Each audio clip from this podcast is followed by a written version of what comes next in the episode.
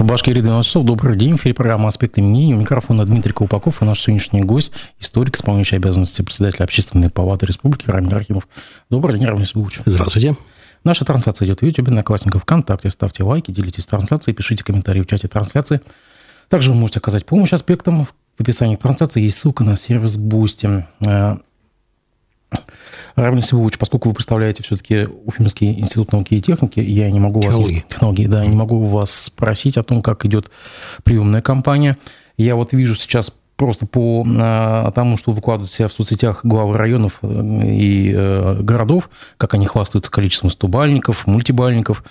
А, а вот, это, вот эта вот э, масса, скажем, вот, вот этих стубальников, она остается в Башкирии, она задерживается? А, она попадает все-таки в попадает, компанию? Да, попадает. Или но... уезжает сейчас больше? Нет, вот смотрите, по поводу кампании этого года сейчас говорить преждевременно, потому что она только началась. И она идет. И она идет, кстати, очень хорошо.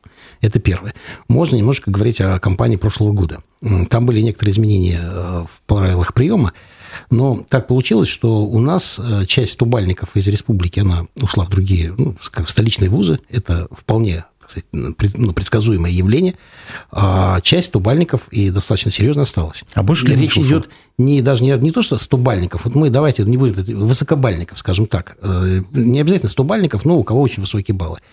Э, в каком соотношении, вот сколько осталось, сколько ушло, я, наверное, здесь э, совру, можно зайти, у нас есть сайты Минобр, Минпроса, там, Минобр, в принципе, там mm-hmm. вот эти вся ситуация расписана, то есть там можно будет точно посмотреть. Но у нас был другой отрадный случай, очень удивительно, я могу рассказать это по своему институту, где я работаю, к нам пришли реальные стубальники, именно стубальники, не из Башкирии, а из других регионов. Они просто сказали, что это сильный университет, мы хотим здесь учиться. И они, ну, разумеется, поступили, учатся, и все нормально.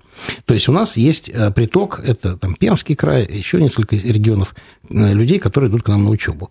Вот. То, что люди идут на разные э, в другие города, ну, там есть несколько вещей. Ну, во-первых, кому-то хочется учиться именно в Москве или там, Петербурге. Кто-то вот видит особую специальность, там где-то только там она есть в таком университете. Кого-то интересуют именно университеты, которые являются федеральными университетами. Ну, например, в Казани Приволжский, да, это ну, ближайший к нам. Вот, разумеется, или в Екатеринбурге вот, Уральский, э, Уральский федеральный. Кто-то хочет именно там учиться. Это вполне нормальное желание. Но есть э, и ребята, которые хотят себя попробовать в других городах, ну, просто другую жизнь, что ли. Это не обязательно в том, что здесь плохо, а там хорошо. Просто это романтика, молодость, это интересно. Вот. И э, поэтому, ну, как оно будет в этом году, мы посмотрим. Но прошлый год был, в принципе, такой обнадеживающий. Хотя я вам могу сказать ну, с другой информацию, поскольку я вот вчера вернулся с первого пленарного заседания Общественной палаты от Российской Федерации э, восьмого состава, где я являюсь членом. Вот, у нас было первое пленарное заседание, и я работаю в комиссии по развитию высшего образования и науки, то есть, конечно, такая тенденция, я разговаривал с коллегами из разных вузов э, России, которые в этой комиссии, есть, конечно, такая тенденция, к сожалению, это отток э, сильной молодежи в центр, в федеральный центр. Она, она не только Иногда говорят, вот у нас из Башкирии все бегут. Ну, это не надо так говорить. И везде этот отток наблюдается. Это не совсем, может быть, хорошо для региона, и мы это знаем. Вернутся они или не вернутся, вопрос очень сложный, но такая тенденция есть. Э, почему? Ну, вот есть интерес поступить именно такие столичные, да, скажем так, вузы. Хотя есть рациональный интерес. В Москве жизнь дорогая. То есть там просто ну, дорого жить. Поэтому иногда бывает решение, вот лучше учиться здесь, здесь с точки зрения э, устройства жизни дешевле. И, допустим, в московских или петербургских вузах, еще хочу сказать, что такая ситуация, большая часть общежитий продана в центре города, кроме МГУ, разумеется, и они все находятся где-то там в Долгопрудном, э, Светлогорском городке, и студенты ездят. Вышка ездит точно так же, у них нет своих общежитий практически в городе. Санкт-Петербург с Петергофа ездит. Все общежития вынесены за город, то есть города-спутники. И для студентов там есть проблема да, добираться до учебы. А здесь, например, в наших вузах Уфы такой проблемы, ну, она есть, но она небольшая, это внутри города, она не за городом все. Вот есть много разных нюансов, поэтому и условий приема, и поэтому посмотрим, что будет. Но прошлый год нам давал обнадеживающую картину. Вот это же первая компания, когда... Э, ну, первая компания нового объединенного вуза, я так понимаю. Да, да, это как первая компания. Это? Но она не совсем, скажем так, первая, потому что КЦП, контрольные цифры приема, они еще... Они же два года э, делаются. Вот мы сейчас объединились, и в этом году мы дали КЦП, но они будут позднее то есть контрольные цифры приема. Поэтому у нас сейчас контрольные цифры приема, они были как УГАТУ сформировал и БГУ сформировал. Их нельзя изменить, это ну, как бы федеральное решение. И мы внутри их там что-то можем решать. Э, нет, люди идут, молодежь идет, и наша вот пресс-служба расспрашивает, они все говорят, ну, интересно, вот новый университет, объединенный университет, да. Э, сейчас у нас реорганизации внутри вот произошли, то есть понятно, как называются те или иные структуры, Значит, там есть своя логика, это все можно зайти на сайт посмотреть, но в целом, в общем-то, работа такая продуктивная, хорошая идет. Потому что университет развивается динамично, в общем-то, у нас мы в приоритете 20-30 работаем, и идут другие проекты, очень большие, интересные проекты. Вот наши молодые значит, кадры, это вот студенты, аспиранты и молодые преподаватели – Э, сейчас э, во многих э, в конкурсах и олимпиадах победили. Вот наши студенты, кстати, могу похвастаться, Всероссийской олимпиаде по истории заняли призовое место. Руслан Латыпов. И это ну, радует. Ну, ребята работают. Это жизнь идет нормально. Для университета нормально. СВО как-то отразилось на приемной кампании этого года? Ну, опять-таки, на, на кампании этого года мы не будем пока говорить, потому что она только началась вот эта неделя, да. Э, СВО, конечно, отражается. Отражается в первую очередь на обществе, это понятно, это очень серьезный вопрос. И, разумеется, есть определенные льготы, которые даны государством детям участников СВО. Это совершенно правильно, справедливо. Есть э, моменты, связанные с теми э, значит, нашими детьми, которые сейчас заканчивают школу на новых, э, в новых регионах, вошедших в состав Российской Федерации, это ДНР, ЛНР, э, там, Херсонской, Запорожской области. И эти дети, если хотят учиться, допустим, в Уфе, то они имеют совершенно полное право, потому что они такие же полноправные граждане Российской Федерации. Вот. И, ну, разумеется, мы должны понимать, что немножко уровень там был образования, ну, не совсем, может быть, тот, который у нас традиционен, да? Вот. Есть некие такие вещи, которые мы должны понимать. Это нормальная практика, она всегда была. И я думаю, что наши вузы, наши э, приемные комиссии справятся с этим.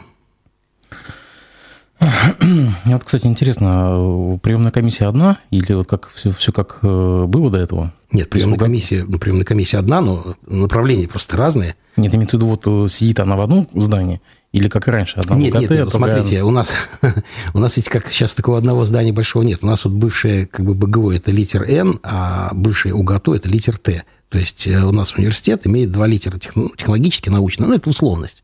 Просто они в литере своем Т, ну, потому что там рядом кафедры, ну, там есть пространство. То есть, а. мы же для этого надо выделять огромное То есть, половина комиссии там, половина комиссии тут, получается? Ну, кто идут по каким институтам, да. Они, ну, там в приемной комиссии все расписано, где кто находится. Угу. Это а не так сложно. А нет как бы замысла объединить управленческий аппарат, допустим, в одно единое, ну, вообще в отдельное здание посадить? Да, есть, и оно реализуется. Сейчас будет, э, начинается строительство большого кампуса, и вот э, внутри вот этого квадрата между Гоголя и Карла Маркса, Валиди и Тукаева – где старый завод, останки старого завода их снесут. Вот IT-корпус э, уже стоит стеклянный, его вводят в декабре этого года – а там будет выстроено по проекту там несколько многоэтажек, внутри все соединенное, вот сносят еще одно там здание. Там будет вот, собственно говоря, все. Руководство, ну, там много чего будет. Вот э, все это будет построено, э, есть и финансирование выделено, мы это все получили. То есть ректорат будет отделен отдельно, в отдельное здание, получается так?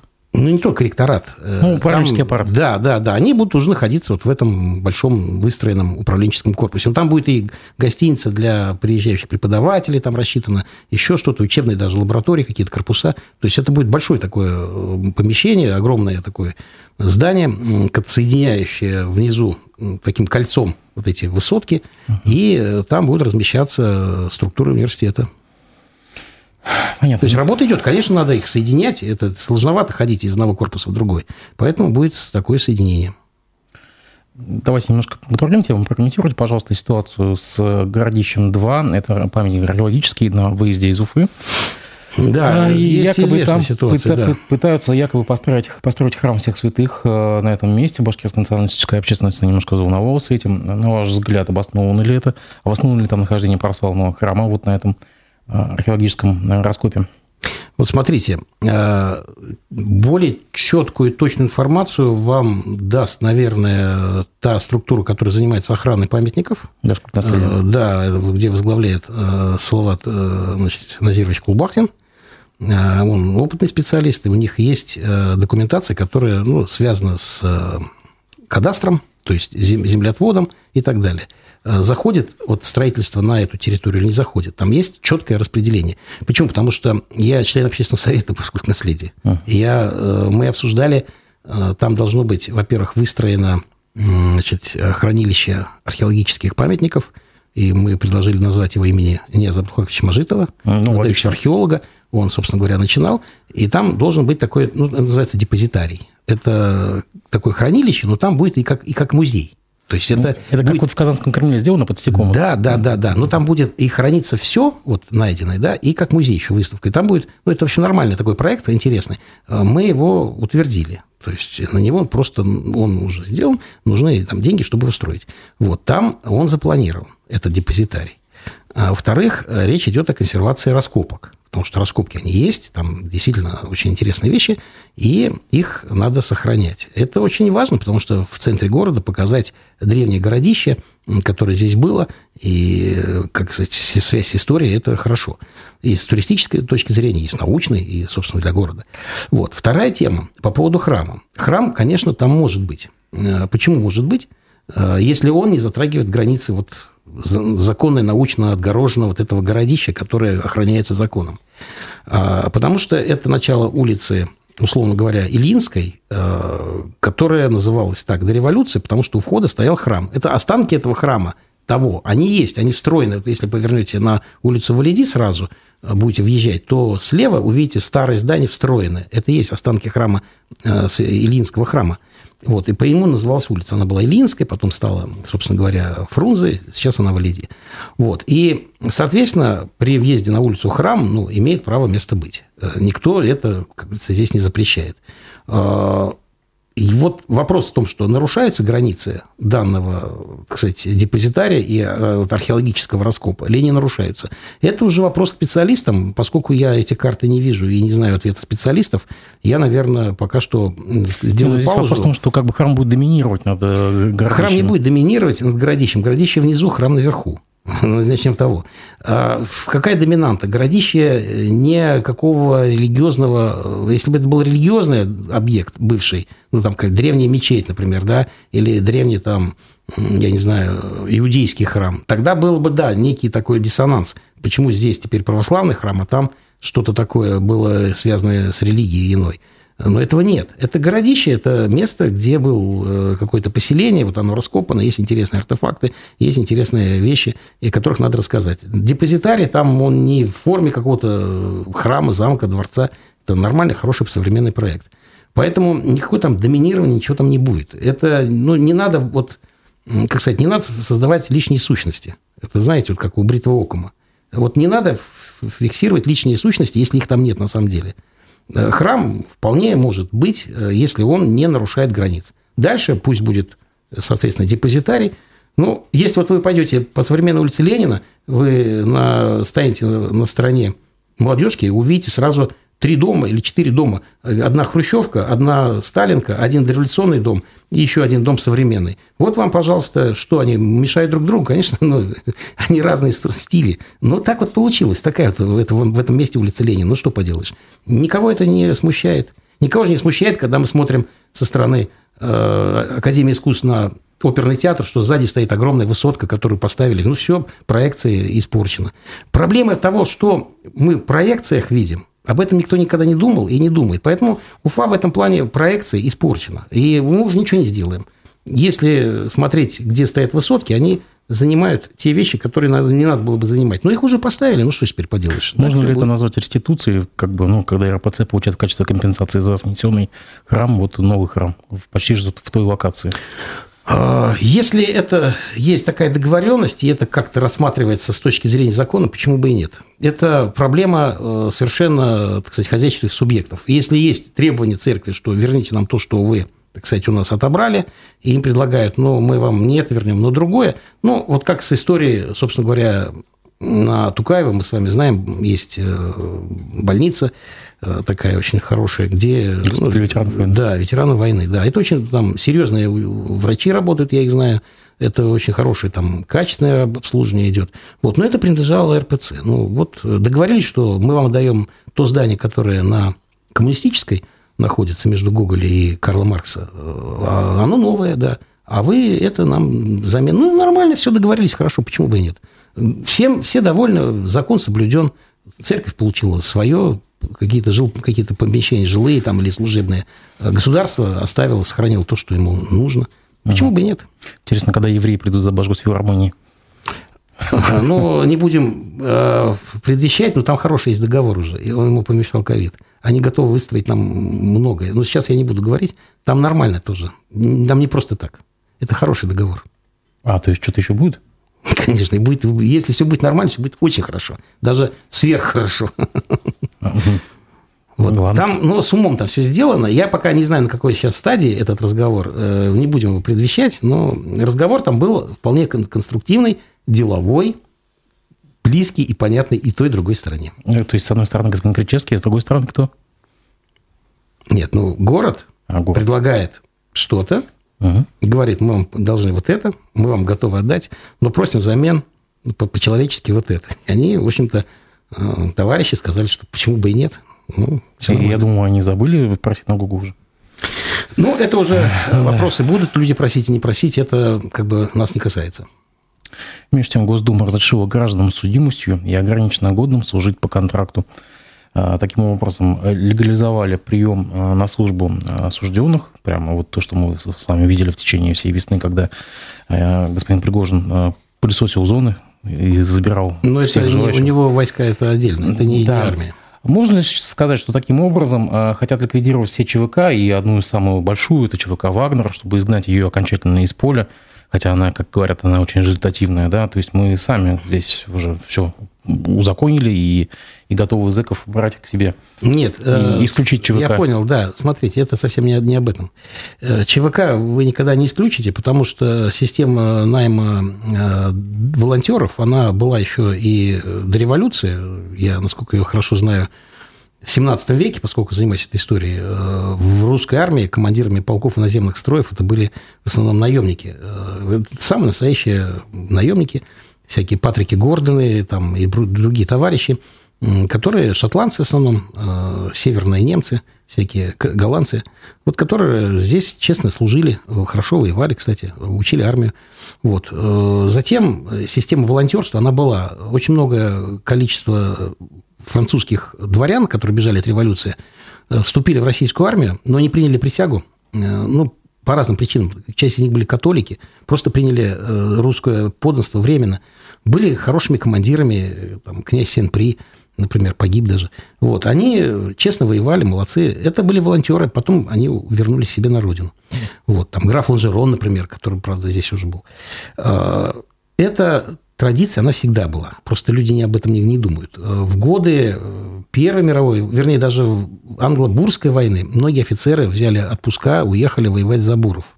Есть книги мемуаров, как они описывали это все. Э, ездили в боевых действиях, участвовали много других вещах на стороне, например, Болгарии. Ну, есть такая история. Вот. Поэтому ЧВК, они есть не, не, не, не только у нас – они есть и в США, там много их разных, в других странах. Это история, она всегда... Они, лучше, они там узаконены. А у нас есть уголовная статья, в, уголовная статья за наемничество. Вот э, я думаю, с этими статьями... Там, нет, дело в том, что не, не тоже нет. Эти многие ЧВК, которые там существуют, они существуют как охотничьи клубы или еще что-то, но они не узаконены. Не все узаконены. Там есть очень много нюансов. Вот просто советую вам посмотреть э, фильм там ошибка резидента, судьба резидента, путь резидента. Ну, в общем, такая была. Смотрел? Да, в последних сериях его отправляют туда, его отправляют как ЧВК в Африку, там кого-то там выискать, каких нацистов. Это был французский легион вообще? Нет, это не французский легион. Это я, был французский я, легион. Не, не, не, не, я знаю французский легион. Французский легион – это другая вообще структура. Это конкретно структура армии, это все понятно. Там было ЧВК, где попадали люди очень сложные, там они маскировались по-своему. Но это другая история. Я просто хочу сказать, что эта история понятная всем. И понятно, что они все находятся в полутени. Это такая серая зона военная. Но она всегда бывала ну, со времен нового времени точно. И она есть сейчас, и она будет. Это, вы никуда от этого не денетесь. Везде законодательство разное. Где-то они идут по закону, где-то они вне закона. У нас, я думаю, что какое-то законодательство будет приводить ну, в соответствие, что такие структуры должны быть, и они будут. Вот. Отношения к ним тоже очень разные. Я могу сказать, что отношения, я неплохо знаю современную армию США, и в современной армии США, например, отношение к ЧВК во время вот войны во Вьетнаме, где они впервые очень сильно проявили себя – было очень однозначно. Не любили американские солдаты вот этих парней, кто это такие. Сначала думали, что это ЦРУшники, оказалось, не вообще не ЦРУшники. В общем, была непонятная история. Потому что в США там есть корпус морпехов, это то же самое, что иностранный регион у этих. Это одна тема, это одна жизнь вообще, да. Есть сами вооруженные силы. Есть еще Национальная гвардия, и вот есть еще вот эти ЧВК. Там есть много таких структур. Вот. Поэтому здесь я думаю, что законодательство будет приходить к общему знаменателю, а то, что будут брать в армию э, людей, призывать в армию людей с судимостью, ну, во-первых, э, надо, надо посмотреть, э, как говорится, поживем, увидим. Сейчас это принято, что из этого будет? Это будет нормальная практика, и люди действительно ну, оступились и хотят исправиться и служить своей стране честно – и почему бы не дать им такую возможность? Либо это рецидивы пойдут, и кто-то скажет, что нет, ребята, этого нельзя делать. Ну, в советское время стройбат. В стройбат брали значит, э, значит, этих людей судимостью. Это была ситуация не очень хорошая. В стройбатах была разнужданная такая ситуация, часто дедовщины и таких нехороших отношений. Хотя тоже не везде. Я знаю тоже эту историю из э, рассказов офицеров, которые служили. Где-то в стройбатах была дисциплина, где-то не было. Вот. Это все зависит от очень многих обстоятельств. Поэтому мы услышали про такое решение. Ну, поживем, увидим, посмотрим, что это. Но в какой-то степени попытка дать возможность человеку, ну, может быть, пойти вот по другому пути, не криминальному, э, послужить в армии и что-то сделать хорошее для своей страны, ну, почему бы и нет. Если это же не очень будет хорошо, да, тогда, наверное, примут решение, что нет, эксперимент ну, нехороший оказался. Это будем ждать. Это надо просто смотреть. Но сама идея ЧВК их не отменишь. Вот хотелось бы нам, не хотелось, как бы мы на это не смотрели с этической точки зрения – есть эта тема, она во всех странах существует, особенно развитых. Есть люди, которые хотят этим заниматься, есть люди, которые готовы этим заниматься. И либо они будут у нас, либо они уедут в иностранный легион во Францию, либо они поступят в ЧВК где-нибудь в другой стране. Это их не исправишь, этих людей. И что поделаешь, люди разные. Uh-huh. А, неделю назад Евгений Пригожин заявил, что 32 тысячи зэков закончили контракт с ЧВК «Вагнер» и возвращаются в мирную Я жизнь. слышал цифру 27 тысяч. Ну, пусть будет такая. А как думаете, вот холодное лето 23-го наступило? Пока э, большой информации нет. Э, я знаю из э, анализа нескольких телеграм-каналов, что где-то три или четыре таких случая было, когда человек из, да, вот оттуда был значит, отправлен, вернулся Я вас умоляю, я штук 20-30 могу вам сразу ну, сказать. Я... И тяжкие, и полутяжкие. Да, да, но вот нет, я говорю про конкретно тяжкие. Э, конкретно тяжких, ну, где-то 3-4, я что точно знаю. А, опять-таки, смотрите, люди разные. То есть, э, ну, всех мерить одним аршином тоже нельзя. Дать надежду, что человек вот искупил какую-то свою вину, попытался исправиться, но потом оступился, если рецидив, то да – тогда, наверное, такую практику не надо делать. И если значит, такая практика все-таки дает какой-то плюс, и люди пошли на... Это надо посмотреть время. Но говорить о том, что будет там холодное лето 53-го, холодное лето здесь, вряд ли. У нас правоохранительная структура сейчас не в том состоянии, чтобы быть парализованным. Я думаю, это быстро все будет пресечено, если люди начнут безобразничать. Поэтому время немножко другое. Тут сама страна немножко другая она еще находится в состоянии СВО, понимаете, и тут не очень-то так разбегаешься. Поэтому, я думаю, поживем, увидим. Это все мы на живом делаем, понимаете. Вот мы сейчас живем в ситуации, когда пытаются разные варианты решить э, той или иной проблемы. Ну, вот так. Но ведь э, судебный приговор, э, тут такой тот или иной, он ведь не о наказании, он о восстановлении судебной, восстановлении справедливости социальной. И когда человек возвращается в село, где живут э, родственники его жертв, там, допустим, мы знаем такие случаи, и он тут же живет, и ему ничего не сделаешь, участковый его обходит стороной. Ну, знаете, у нас э, в 50-е годы точно так же огромное количество полицаев, отсидев свой срок и в 57 году освободившись, вернулись в свою деревню, жили и очень даже нормально, и смотрели в глаза тем самым женщинам, мужей которых они вешали или еще что-то делали. А нет, сидели, их амнистировали, освободили. Таких случаев было очень много. Потом, правда, оказалось, что некоторые полицаи забыли рассказать, что они были конкретно карателями. Их потом в 70-е годы уже э, расстреляли. Но очень много людей просто они не расстреливали, но были полицаями, измывались над местным населением. Их отпустили. И что ж поделаешь. Ну, такая была ситуация. А после гражданской войны одни были белые, другие были красные. И там было очень много разных коллизий, а потом они жили все вместе, проходили еще коллективизацию. Вот э, я могу сказать, что Конечно, люди не забывали э, эти вещи. Память людская, она очень серьезная вещь. И вот в одном из, например, населенных пунктов нашей республики есть памятник в деревне э, погибшим в год Великой Отечественной войны. И там два списка по алфавитному порядку. Я как сказал, а почему они, почему они два списка отдельно по алфавитному порядку? Ну, это они все погибли в боях за Родину. Просто вот эти были красные, а эти были белые. Вот они их даже посмертно развели. У вас что ли?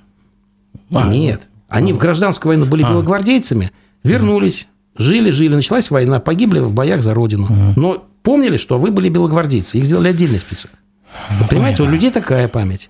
Вот здесь, например, мы с вами будем говорить про Чехословацкий корпус, э, годы гражданской войны, людей будет воспоминание, что это нехорошие были люди, расстрелы, массовые пытки. А в Екатеринбурге они освободители города, им памятник ставят.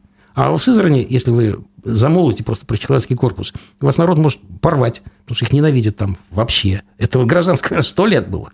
А это до сих пор память.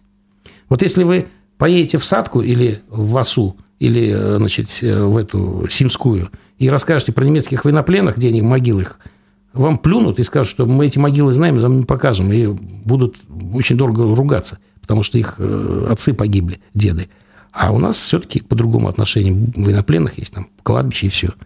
Разные отношения людей. Это надо тоже понимать. Страна-то большая. По-разному у всех сложилось все. Несколько источников на прошлой неделе сообщили о разнарядках, э, ну, скажем так, методичках из центральных органов – главам районов и городов, ну, то есть как муниципалитетам, не публиковать больше некрологи о похоронах по погибших на Да, есть такая проблема, потому что по ним начинают считать э, некие цифры, начнут Собственно говоря, мы, мы как бы и обратили внимание, то, что иссяк источник этой информации, действительно перестали главы муниципалитетов больше публиковать есть такое, да. Э, анонсы или сообщения о том, что вот планируется там траурная церемония. Действенная мера, это поможет? Ну, в какой-то степени, да, это вынужденная мера. Мы ничего не можем поделать, потери есть. И, ну, население надо объединять. А пока оплакиваем, конечно. Объединять чем? Молчанием? То есть нельзя даже Нет, сказать... не молчанием. Все это прекрасно понимают. Просто э, если вы зайдете на какую-нибудь там «Медузу» или какой-нибудь другой сайт, там BBC... Признанный э, Да, они сразу начинают вот это рассусоливать какие-то, выдергивают, передергивают факты. Э, а как же передергивать? Просто сообщается, что вот там-то, там-то. На Украине вот. делается то же самое. Во всех э, странах, которые ведут долго боевые действия, такие же действия делаются. И когда была война во Вьетнаме, США, точно так же было. Как только конфликт выходит за рамки более короткого в длинный, для того, чтобы... Э, есть нормативы, которые просчитаны уже давно социологами. И какая-то информация просто... Она... Похороны остаются торжественные, никто их не отменял. И память, и честь этим людям остается, и она будет. Но лишняя информация, вброс информационное поле не делается. Это связано с рядом неких э, разумных э, вещей, о которых в общем, давно еще американские социологи, кстати, по вьетнамской теме, они это все рассчитали. Такая есть методика. Да. Что наступает усталость от войны? Уныние? Нет, не уныние. Но э, общественное настроение – вещь очень тонкая. Надо всегда понимать, где его держать баланс, понимаете? А, люди очень сильно переживают это, общество переживает. Это очень серьезная вещь. Мы сталкивались с этим у нас вот, ну, я не знаю, как вы, я помню 90, начало 90-х годов, когда распался Советский Союз, очень много людей покончил жизнь самоубийством. Это были такие люди, трагическая такая ситуация была – Потом начались, э, вот, еще была проблема войны на Северном Кавказе, боевых действий. Там достаточно долго они шли, и тоже ну, было тяжело. видеть и все это знать. Ну, все это люди знали, информация-то распространяется сейчас очень быстро. Вот. Но лишний повод вот таких вещей, конечно, не нужен. То есть надо немножко думать. Но говорить, что все хорошо и оптимистично, там, смеяться радоваться, конечно, тоже, наверное, не стоит. Ситуация сложная, но нормальная, рабочая ситуация.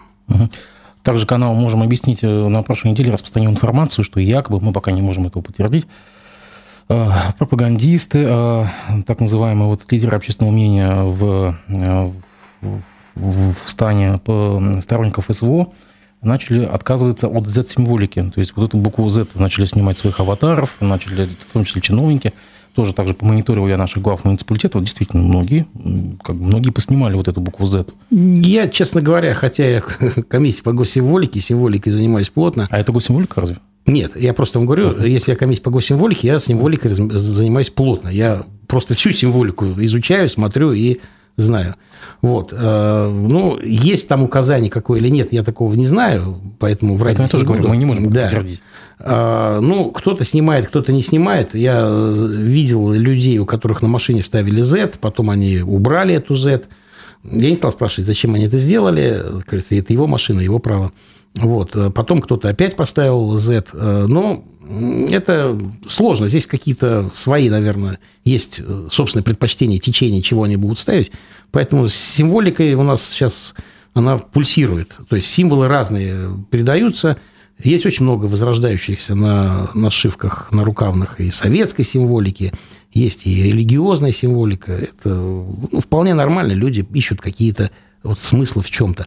Поэтому будет она, это Z остается, не остается. Она остается у нас как символ операции, поскольку мы вот по музею, который мы делаем выставки, у нас эта тема, нам никто не сказал запретить, не, не, не писать это, э, нельзя. Нет, такого указания нет. Мы используем такую символику. Между тем, а, назначена дата выборов, 10 сентября, выборов да. Госсобрания Башкирии. На ваш взгляд, изменится ли качественный количественный э, состав э, Курутая? То есть, будет ли там больше единороссов, меньше ли единороссов, представителей оппози... А, системной оппозиции? И повлияет ли СВО на эту кампанию? Тем более, кстати, один день же голосования. Да, правильно. Ну, смотрите, ну, повлияет СВО, конечно, повлияет. Во-первых, это понятно, что сейчас люди хотят брать таких во главе ЗАГС Собрания, ЗАГС Собрание получается у нас, людей, которые ну, адекватно оценивают ситуацию, разрабатывают или ну, так сказать, уточняют, улучшают законодательство – для людей в первую очередь. И э, насколько я знаю вот, э, позицию главы, он требует, чтобы, ну, во-первых, на местах исполнительная власть была повернута полностью к народу и вела беседу, дискуссию и так далее. Э, ЗАГС Собрание немножко Урултай это немножко другое. Это не исполнительная власть, законодательная. Они разрабатывают закон. Там немножко посложнее. Просто чтобы люди понимали, а это не, вот, не то, что куда надо так сказать, сразу жаловаться на какую-то несправедливость. Вот. Но это очень важный момент, они разрабатывают законодательство и либо его дополняют, улучшают. Надо там, чтобы были люди опытные, разбирающиеся вот в этом деле. С одной стороны, они должны быть и практики, должны понимать, как эти законы работают. И с другой стороны, это люди должны быть авторитетные, разумеется. Вот. Ну, кто сейчас проходит, я немножко смотрел разные, вот там проходят какие-то отборочные вещи. Вот. Пока что я вижу, что идут ну, интересные люди, достойные. Что там выйдет, как проголосуют? Ну, не знаю. Я думаю, конечно, что партия «Единая Россия» может набрать ну, серьезные голоса. Ну, сейчас не буду это получать как пропаганда за какую-то партию, да, это, не, это не, не, не, неприлично будет. Я возглавляю общественную палату, и у нас другая функция, которая тоже очень нужна. Мы готовим наблюдателей, э, общественного, э, общественных наблюдателей. То есть у нас сейчас идет проект, мы работаем, все желающие к нам записываются, мы э, читаем им лекции, определенно даем знания, навыки, полномочия, потом им будет дано удостоверение, которое я, кстати, подписываю, и они будут подготовлены общественные наблюдатели. Для кого? Да для всех. Вот любая партия может этого человека нанять, за бесплатно, за деньги, там, как они уже договорятся, там, я уж не знаю. И либо тот, кто идет на выборы, там, кстати, сам, да, или еще кто-то, и мы уже отработали, у нас в прошлом, прошлые выборы так было. И они сидят на избирательных участках, наблюдают с соблюдением закона как раз. Вот. И у нас были случаи, когда они делали замечания избирательной комиссии, те начали огрызаться, мы приезжали разбираться. Нет, как раз делали все правильно, по правилам. Именно что иногда были такие, ну, не, не, не, грубые, но такие нарушения, там, ближе скольки метров, там, еще что-то, еще что-то. Вот, грубых нарушений не было. Но факт, что наблюдателей мы готовим, и они работают. Это очень хорошая инициатива была Общественной палаты, и Общественная палата Российской Федерации это все как бы курирует. Институт наблюдателей. Это грамотные люди. Это совершенно разные люди, которые вот взялись быть наблюдателями. Они имеют удостоверение от нас и имеют знания соответствующие. А работать будут на ту или иную партию, там, или лидера какого-то партийного там, человека, как они должны договориться. Ну, вот ранее, допустим, были альтернативные наблюдатели. Я напомню, что была такая организация, ныне признанная нежелательной территорией России, иностранный агент АГОР. Она готовила своих Ой, не Агора. О, ну, Агора, с Агорой там я уж не знаю ее. Это голос, голос, голос, голос. И вот эта организация готовила своих наблюдателей, которые действительно были эффективными. Чем они помешали государству? Э, здесь я вам не могу сказать, чем они помешали, потому что есть там, наверное, свои э, были проблемы к ним, претензии или еще что-то. Я не знаю сути этой проблемы, поэтому не буду ничего здесь говорить. Я просто знаю, что мы предложили Общественная палата России и наша Общественная палата Республики Башкортостан подготовить наблюдателей. У нас этот процесс идет, к нему претензий нет ни со стороны тех партий, у нас и ЛДПР, и Единая Россия, и Справедливая Россия, и другие, э, значит, нас, наших наблюдателей брали к себе – не со стороны них, не со стороны избиркома. Мы, не, наши наблюдатели не делают нарушений законодательства. Наоборот, указывают, где есть ошибки, либо требуют, чтобы было все правильно. Вот и все. Поэтому это люди, которые у нас наблюдатели, они совершенно разные, разных возрастов, со всех местностей, э, сельских и других. Это люди не ангажированные как-то. Сегодня на этих выборах он может работать на «Справедливую Россию», на следующих выборах он может работать и на ЛДПР, это не имеет никакого значения. Он следит за избирательным Но процессом. как же он не ангажирован, если ему мандат выдало государство, по сути, через вас, вашими руками? А, выдал не государство, общественная палата. Мы не государство, мы общественная организация. Организация, которая... финансируемая государством. Нет, мы не финансируемся государством. Я не получаю никакой зарплаты. Я общественник. Я не, не получаю ни копейки, никаких денег, ни за что. Члены общественной палаты не получают э, никакой зарплаты. Мы не получаем зарплату. Вот, э, я вам просто скажу, что все члены общественной палаты, которые у нас есть, э, и здесь, и в России, они не получают зарплаты. Мы не, от государства не зависим зарплатами. Ну, организация это вот сама деятельность, она финансируется государством, так или иначе, и, и помещение у вас Нет, финансируется государством деятельность аппарата для того, чтобы он э, функционировал. То есть есть у нас там бухгалтер, есть пресс-секретарь, есть еще несколько человек, сотрудников, которые делают что? Документацию ведут. Ну, потому что иначе я должен буду на свои деньги нанимать себе секретаря. Значит, корпус ваших наблюдателей независимый? Корпус наших наблюдателей независимый, потому что у нас он готовится нами с, э, в тесном контакте с теми законодательными вещами, которые приняты Центр избиркомом. Поэтому мы – это структура, которая наблюдает за выборами, готовит наблюдателей для всех участников выборов, которые зарегистрированы избиркомом и имеют право там быть. Я вам еще раз говорю, э, наблюдатели сами не ангажированы, либо они не являются членами той партии. Ну, они могут являться, но не обязательно. А как же вы объясните тогда тот факт, что в прошлые годы, по крайней мере, эти наблюдатели в основном были бюджетниками или работниками госкомпаний? Нет, у нас наблюдатели были очень разные люди, кстати. У нас но было в основной много... массе это были бюджетники все-таки. Ну, Или, как бюджет? Из около бюджетных организаций, допустим, работники? Нет, нет, нет, нет. У нас люди записываются добровольно. Вот вы, еще раз я вам говорю, у нас объявляется, идет объявление, люди записываются, нам, мы берем списки, потом выезжаем в районы, мы собираем их, опять-таки, те, кто сможет. Те, кто записался, но не может, не получил обучение, он не получает никакого удостоверения. Это не просто так их кого-то заставили.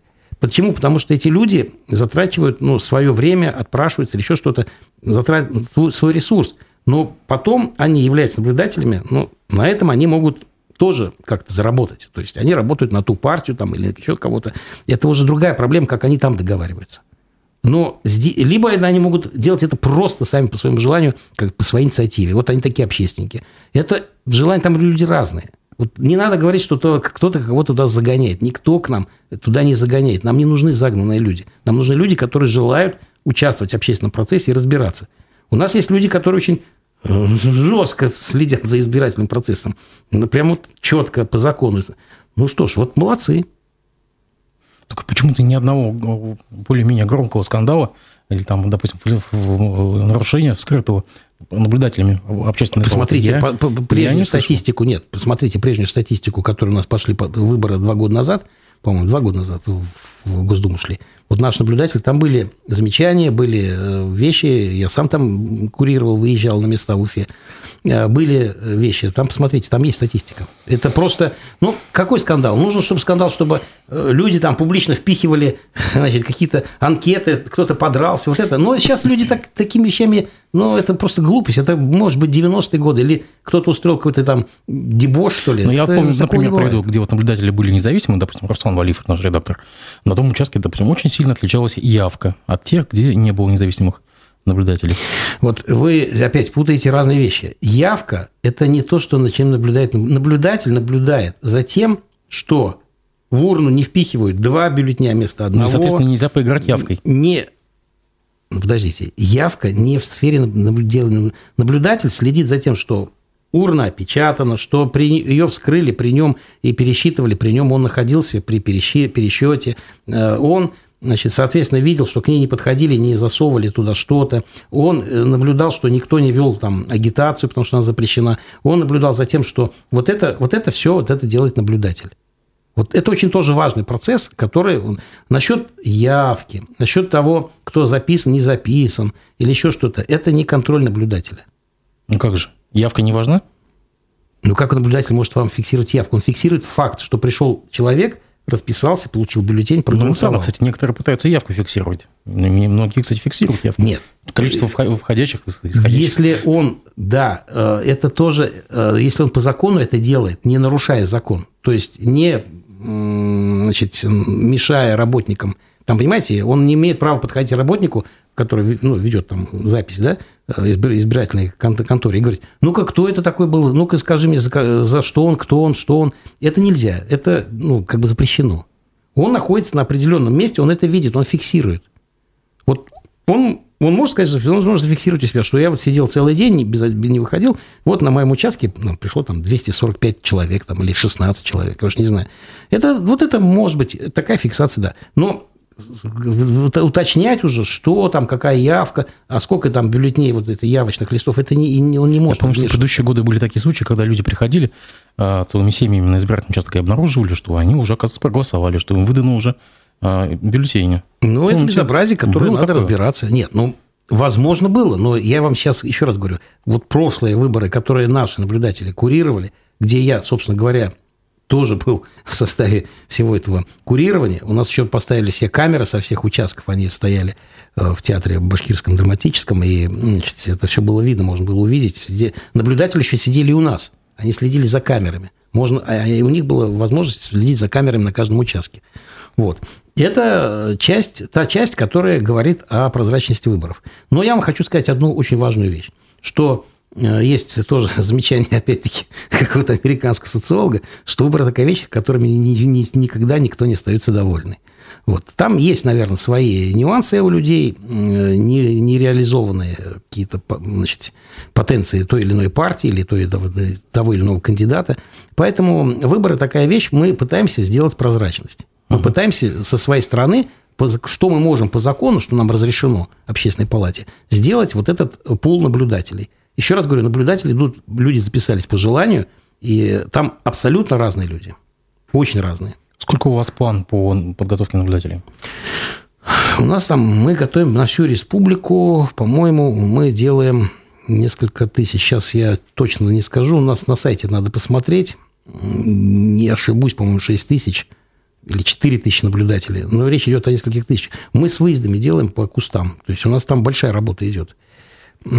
Точно у нас есть цифра на нашем сайте. Основная часть в Уфе остается или все-таки это больше Нет, по мы да? работаем по, ага. на республику. Ага. У нас очень много, мы же работаем по всем э, регионам республики, то есть северо-запад, э, ага. северо-восток, юг. Там. Нет, это большая работа для вот именно сельских, малые города и так далее. Для них готовим. Хочется немножко ваших оценок о деятельности партии, вот предыдущий вот этот э, созыв, который сейчас заканчивается – Так, допустим, у нас э, по Уфе глава ЛДПР Леонид Суцкий. Э, давно к нам не приезжали вожди федеральные из ЛДПР. Ну, выборная кампания, да. Да, и здесь он встретился с Радием Хабировым. В общем-то, в принципе, такая невзрачная, конечно, встреча была.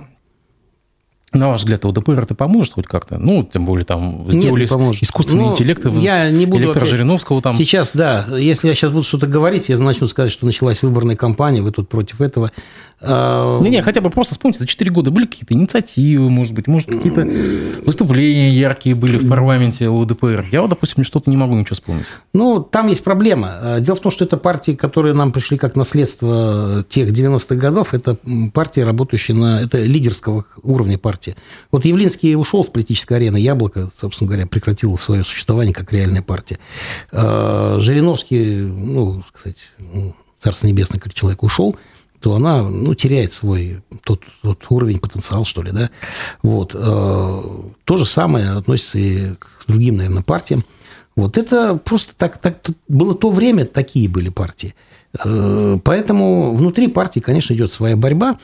Но для того, чтобы партии существовали, в реальности, конечно, в целом количество партий уменьшится в перспективе. Я просто там как историк могу сказать как вижу, видящий ситуацию, э, проблема будет в том, что будут две-три партии. Это сто процентов так. Э, одна какая-то, может быть, левых таких взглядов, другая других. И, соответственно, там разница между ними будет очень небольшая. Вот. Э, почему? Потому что сейчас время лидерских партий уходит. Вождистских. Вождистских, да вождистских партий. Вот. А должны быть вообще на самом деле партии, которые формируются по партийной программе. А мало кто читал программу ЛДПР, мало кто читал программу КПРФ, и мало вообще кто пытался разобраться с этим. На самом деле, конечно же, людей волнуют какие-то процессы, и они должны разумно голосовать за программу. А партийный лидер там, э, это, в общем-то, должен быть, скорее всего, рабочий э, человек – кстати, РКПБ, когда она приходила к власти, там партийный лидер тоже, Сталин был всего лишь секретарь партии, не был госсекретарь. Потом, да, и здесь э, эти моменты, они очень важные.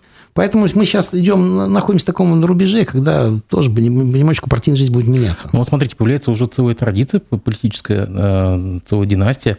Допустим, э, внука Геннадия Зюганова, Леонида Зюганова, он депутат Мосгордумы, его выдвигают КПРФ на выборы э, мэра Москвы. Ради бога, но у коммунистов там сложная ситуация, там параллельно идут у них процесс очень сильный, там еще да. вторая есть партия. То есть, у них там будет сложнее. То ситуация. есть мы сейчас говорим о том, что, в принципе, по всей видимости, многие наблюдатели говорят о том, что э, Леонид Зюганов, это его так, так, такое, такая рекламная кампания, по всей видимости, что он станет следующим председателем КПРФ. Вряд ли. Вряд ли. Там, там другие процессы. Там очень сложные процессы идут. Ну, вы думаете, в левых партиях не, не доверят? Э, ну, там есть другие признанные лидеры, есть и другие вообще взгляды. А, почему? Вон во Франции Лепен, пожалуйста, преемственность, как бы дочь.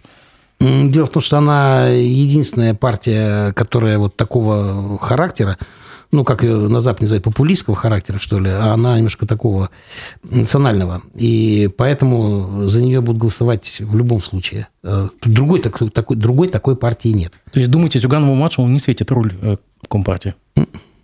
Нет.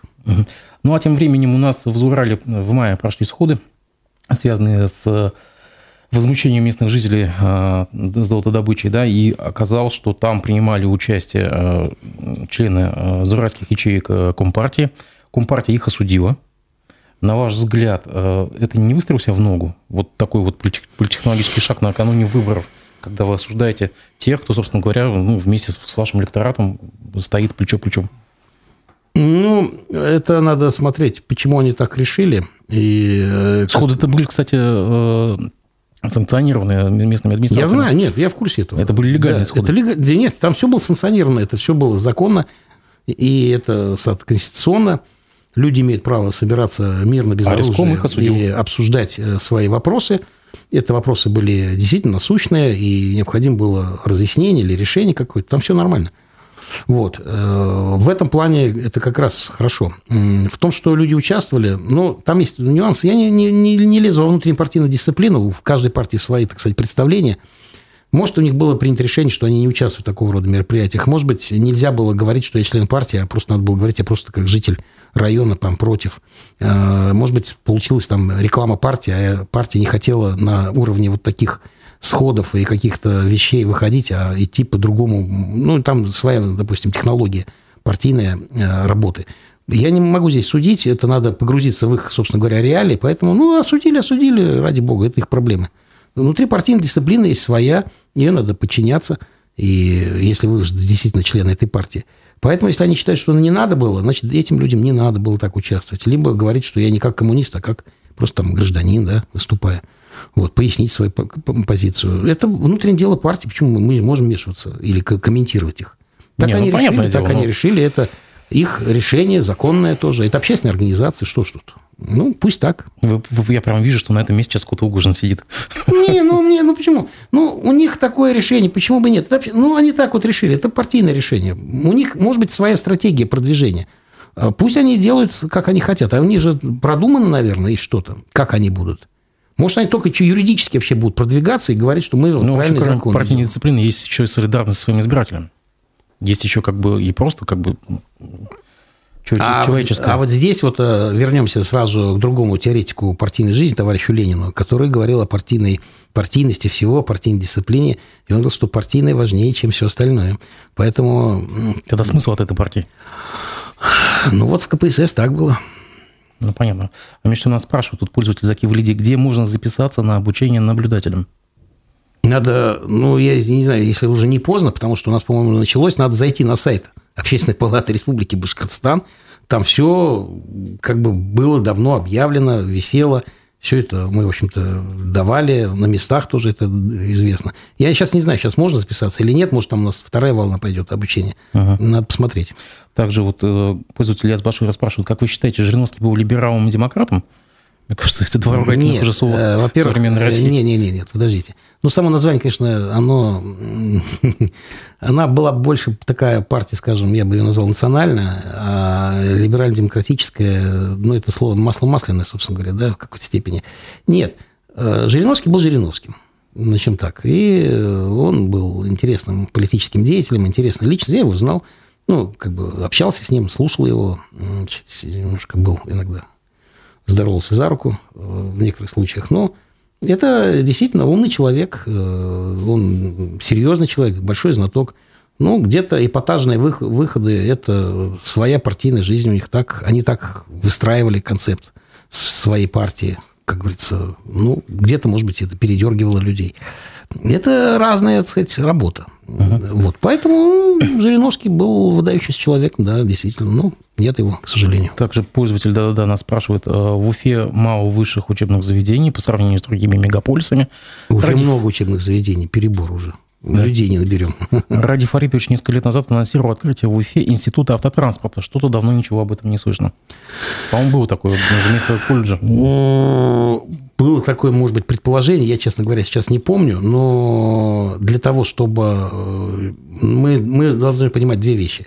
Есть стратегическое планирование, что нам нужно и как нам нужно, и есть э, реальность, которую мы осуществляем – Поэтому мы, может быть, предполагать будем и то, и другое, и пятое, и десятое, но надо смотреть, потому что у нас есть в бюджете, и насколько мы покроем э, учебные площади людьми, то есть ага. и сколько абитуриентов у нас будет.